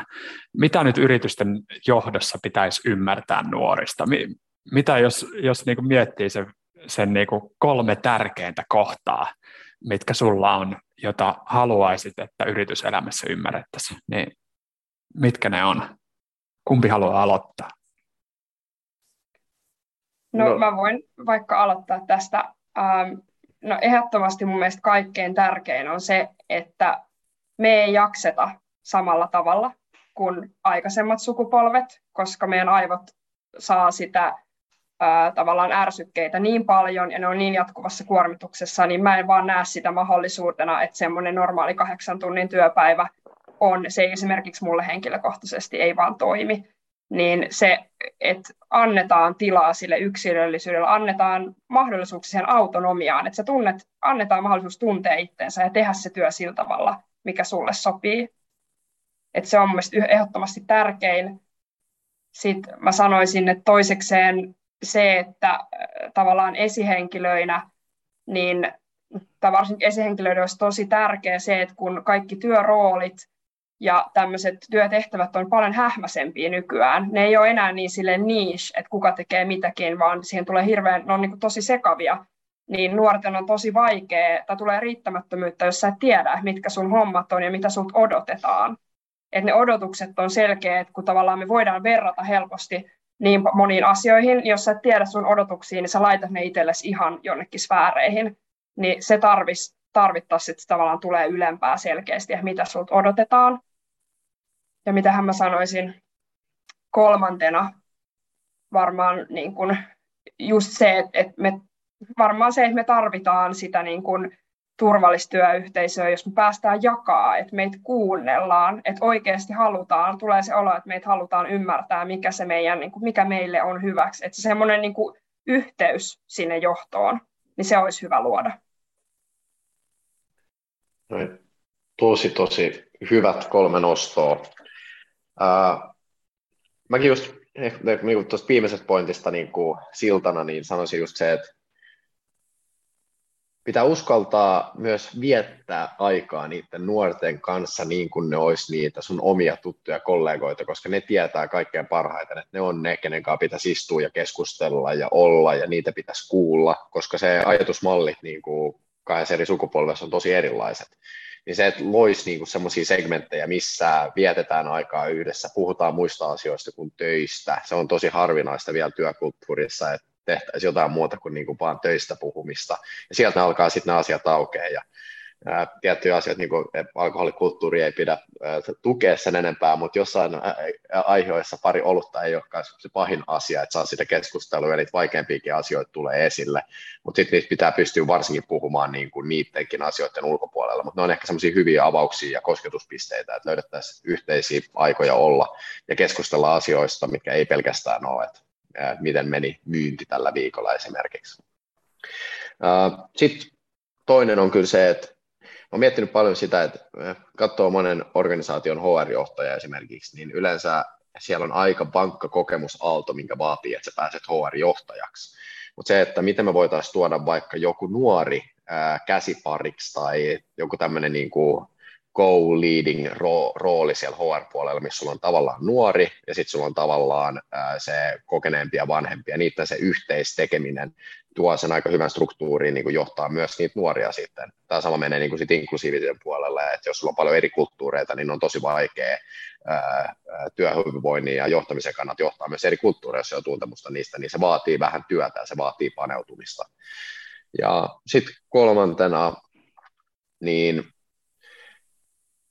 se on varmaan niin ihan yksinkertaisuudessaan se, että näistä asioista puhuttaa ja tehdään tällaisia hyviä podcasteja, jaetaan niitä sinne, mutta näitä oikeasti sitten kuunnellaan ja näitä keskusteluita oikeasti käydään läpi, että se ei ää, riitä, että tämmöinen podcasti tehdään, vaan nyt se pitäisi oikeasti ottaa kuunteluun, eli miten me saataisiin se arvo sieltä esille, että nämä on ne tärkeät jutut, nämä on ne tärkeät aiheet, ää, näin me ajatellaan, jos me ajatellaan näin Erikan kanssa, niin ehkä joku muukin ajattelee näin, tai sitten ehkä kukaan muu ei ajattelekaan näin, vaan me ja Erika ollaan tosi unikkeja, who knows, mutta siihen pitää, pitää pystyä tässä niin se vertaamisen positiivinen puoli, että sitten pystyy myös vähän verrata, että miten muuta ajattelee, missä mennään, että ver, vertauskulttuurissa on myös paljon hyvää, mutta e, jos ei siihen vaan niin kuin kaada itseensä, että et vertaa koko ajan itseään siihen, vaan vertaa esimerkiksi kulttuuria johonkin toiseen kulttuuriin tai vertaa hyviä ja huonoja onnistumisia keskenään, niin sieltä voi oppia myös paljon niin noin kolme ehkä multa. Upeat, upeat kuusi kohtaa kyllä, ihan, ihan loistavat. Toivottavasti siellä oltiin korvat höröllä ja otettiin vähän muistiinpanoja. Että täytyy kyllä sanoa, että ihan, ihan timanttisia vinkkejä kaikki kuusi. Ja, ja mitä nyt organisaatioiden kanssa on hommia tehnyt, niin kyllä se näkee, että kaikissa noissa on varmasti tehtävää. Ja, ja siellä on voisi sanoa, että tämä ei ole mikään semmoinen niin kuin pikkuongelma. Et kun miettii, että, että mistä se tuleva hieno työvoima saadaan, niin kyllähän te edustatte nimenomaan sitä ää, tota, tärkeintä ryhmää tällä hetkellä. Et jos, jos ei saada, saada nuoria onnistumaan työelämässä, niin sitten sit on kyllä vaikeat paikat jokaisessa organisaatiossa. Mitä sitten, jos miettii vielä, vielä nuorten näkökulmasta? minkälaisia, minkälaisen vinkin te antaisitte nuorille ää, tässä vaiheessa, jotta, jotta voisi onnistua työelämässä teidän kokemuksen ja näkemyksen mukaan? Tai ei pelkästään niin kuin siinä, että onnistuisi työssä, vaan että, että se olisi nimenomaan semmoinen, niin kuin, niin kuin, mitä te olette puhuneet, että on onnistumisen tunne elämässä ja elämä tasapainossa ja muuta vastaavaa. Miten se onnistuu? Mm, no kyllä mä ainakin sanoisin, että se rohkeus olla oma itsensä, hyväksyä ne omat tarpeet ja tuoda ne esiin. Et, et mun mielestä oli hauska, hauska esimerkki, kun mä aloitin, tai niin tämä on mun mielestä erittäin hyvä esimerkki tähän, että kun mä aloitin tuolla mun duunissa, niin mun yksi työkaveri, niin kuin mä sanoin tuossa aikaisemmin, että mä olen hyvin ei-aamuihminen ja mä oon tosi tarkka siitä, koska mun mielestä ei ole vaan mitään järkeä siinä, että mä nukun liian lyhyt unia tai nukun sellaisen rytmin, joka mulle ei sovi, ja sitten mä oon väsynyt ja en saa aikaa, vaan mun, niin kuin, mä vaan tunnen itteni sen verran hyvin ja mä pusken sen läpi, tai on alusta asti puskenut sen tosi vahvasti läpi, joka vaatii rohkeutta, mutta sitten mun työkaveri sanoi, joka on vähän struglannut siellä, että kaikki ne muut oli aamuihmisiä ennen mua, niin sanoi, että hänen hyvinvointinsa on parantunut huomattavasti sen jälkeen, kun mä oon aloittanut siellä, koska hän on sitten sen mun esimerkin kautta uskaltanut myös vetää niitä rajoja vaikka aamuviiteille ja herätä vähän myöhemmin, nukkuu vähän pidempään, jos siltä tuntuu. Niin toi on niin kuin hyvä esimerkki siitä, että tarvitaan rohkeutta olla oma itteensä, niin kuin miettiä ne omat tarpeet ja tuoda ne esiin siellä. Et se on mun mielestä tosi tärkeää. Kyllä. Ja kuka tahansa voi tätä rohkeutta tuoda, tuoda ehdottomasti esille, mutta mut tosi hieno, hieno nosto kyllä kaiken kaikkiaan. Me, me ei välttämättä voida vaikuttaa siihen, että jokainen nuori tai jokainen nuorten hyvinvointiin ja työelämään vaikuttava henkilö nyt tässä muuttaa yhtäkkiä kurssiaan, vaan yksittäistä ihmisistähän se lähtee liikkeelle, just sinusta, joka kuuntelet siellä leikkipolulla tätä, tätä podcastia.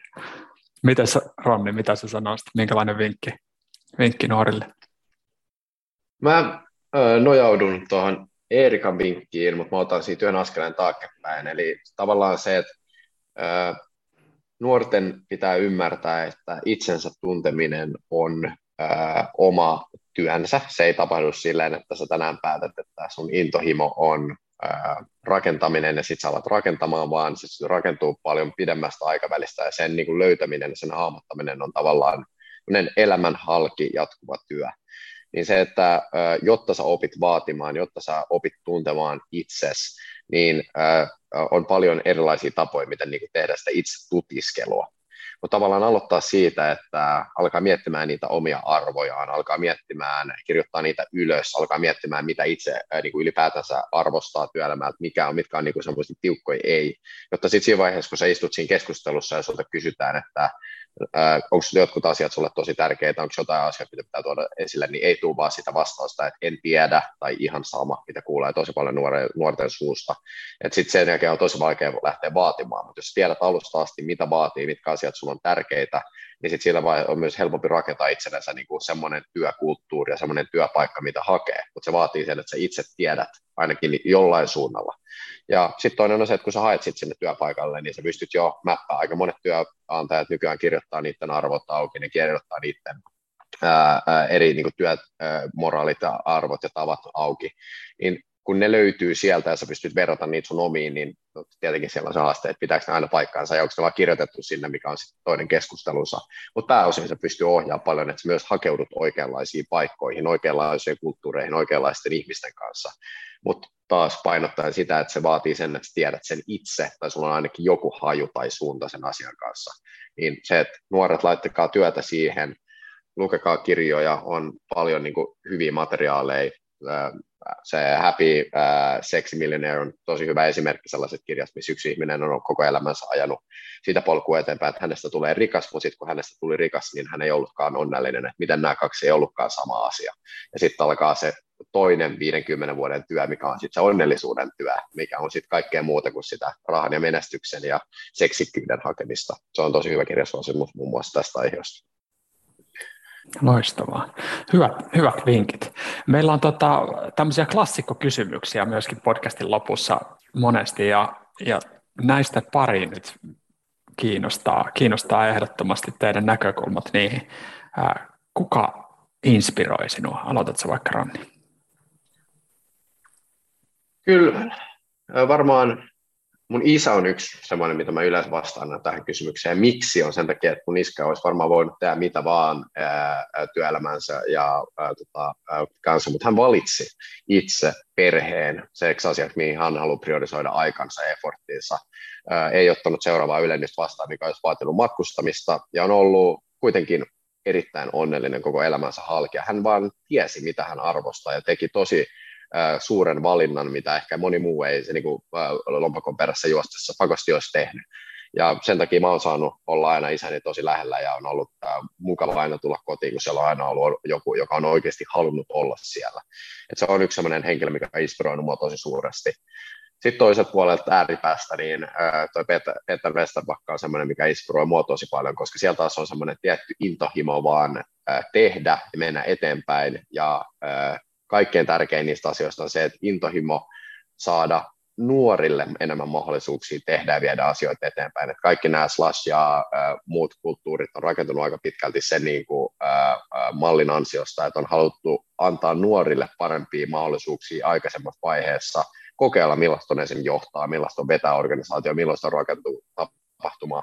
Sitten siellä on ne pöhinä varpuolet tulee tietenkin esille, mutta se, että joku on näkee meissä nuorissa niin ison potentiaalin, että on omistanut paljon tekemisensä liikkeelle laittoi niin kuin siihen nuoreen potentiaaliin, niin noin kaksi vähän erilaista profiilia on kaksi sellaista, mitkä vie mua kyllä aktiivisesti eteenpäin ja antaa vähän perspektiiviä. Mitä se Erika? No mulla tulee saman tyylinen vastaus. Mulla taas mun äiti on ollut kova inspiraatio siinä, että tavallaan että on saanut nuoresta asti mallin. Mun äiti on tavallaan raivottanut sijoitusalalla itseensä korkeaseen positio on ja hyvin miesvoittoisella alalla ja tavallaan on saanut nuoresta asti sen mallin, että mä en ole joutunut ikinä edes kyseenalaistaa, että voiko nainen olla menestynyt. Et mun ei tarvitse ikinä miettiä sitä, koska meillä niin kuin mun äiti on ollut paremmassa, paremmissa töissä ja tienannut enemmän ja tämmöiset rikkonut nämä tietyt mallit, niin se on luonut mulle tosi hyvän pohjan ja ei pelkästään se menestys, vaan se, miten hän on niin kuin siellä korkeissa positioissa pystynyt tavallaan niin kuin pitämään tämän hyvin oman vahvan persoonan ja oman huumorintajunsa siellä mukana, niin mä oon myös saanut siitä esimerkin, että huumori kuuluu kyllä niin kuin vahvasti työpaikalle, oli se positio ihan mikä tahansa, niin semmoinen ylipäätään rohkeus, mikä on mua kantanut, tota, että mä oon iloinen, mä oon perinnyt näitä samoja piirteitä omalta äidiltäni.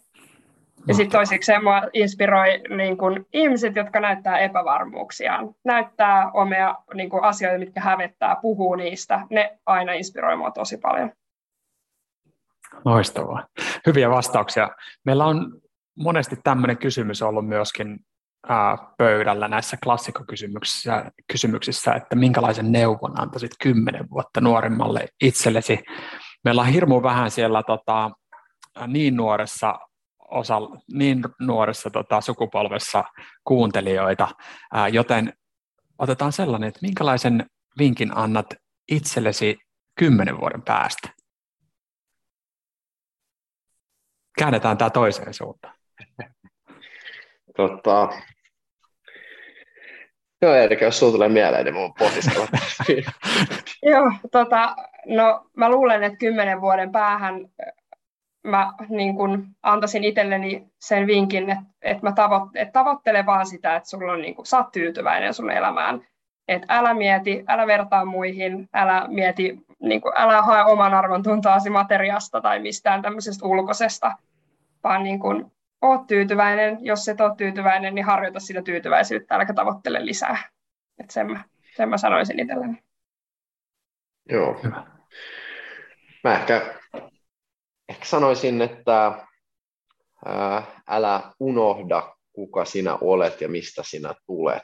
Että se tavallaan, mä oon tosi mukavassa paikassa itse tällä hetkellä. Mä haluan olla myös kymmenen vuoden päästä mukavassa paikassa ja se johtuu siitä, että muistaa tavallaan, mistä tulee, minne on menossa ja elämä tuo vaikka mitä tässä matkan varrella. Tiettyjä läheisiä ihmisiä saattaa kadota pois tässä vuosien varrella yömässä, niin se, että ei unohda sitä, että kuinka kauniista paikasta on tullut ja kuinka kauniisen paikkaan on jatkuvasti menossa. Että se on varmaan sellainen, että muista olla oma itsesi. Mahtavaa. Siis aivan huikea keskustelu kyllä. Te olette upeita henkilöitä, Erika ja Ronni, ja teillä on myöskin hieno tapa sanottaa näitä asioita ja uskallatte selvästi puhua. Te teette omalla esimerkillänne kyllä hyvää, hyvää duunia, että jatkakaa ehdottomasti sitä myöskin eteenpäin. Tosi hienoa. Kiitos tosi paljon keskustelusta. Kiitos itsellesi ja kiitos Ronnille. Kiitos kauniista sanoista. Joo, kiitos teille molemmille. Oli ihan mahtavaa ja helppoa saa puhua, kun on hyvä fasilitointi vai miten se menee. Ainakin siihen, siihen pyrittiin, mutta kyllä teille tota, te kannoitte tämän niin sanotusti. Kiitos myöskin kaikille kuuntelijoille ja pistäkää he jakoon tätä jaksoa. Mun mielestä tämä on semmoinen jakso, jota pitää saada levitykseen ja, ja tota, mitä useampi yrityspäättäjä ja, ja työkaveri tätä kuulee ja nuori kuulee, niin sitä, sitä parempia. Pienistä puroista kasvaa isoja virtoja. Lähdetään rakentaa, rakentaa sitä virtaa sinne hyvään suuntaan.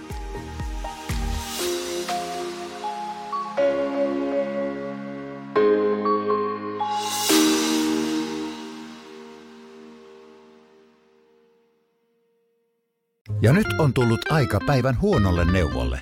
Jos haluat saada parhaan mahdollisen koron, kannattaa flirttailla pankkivirkailijan kanssa. Se toimii aina. Mm.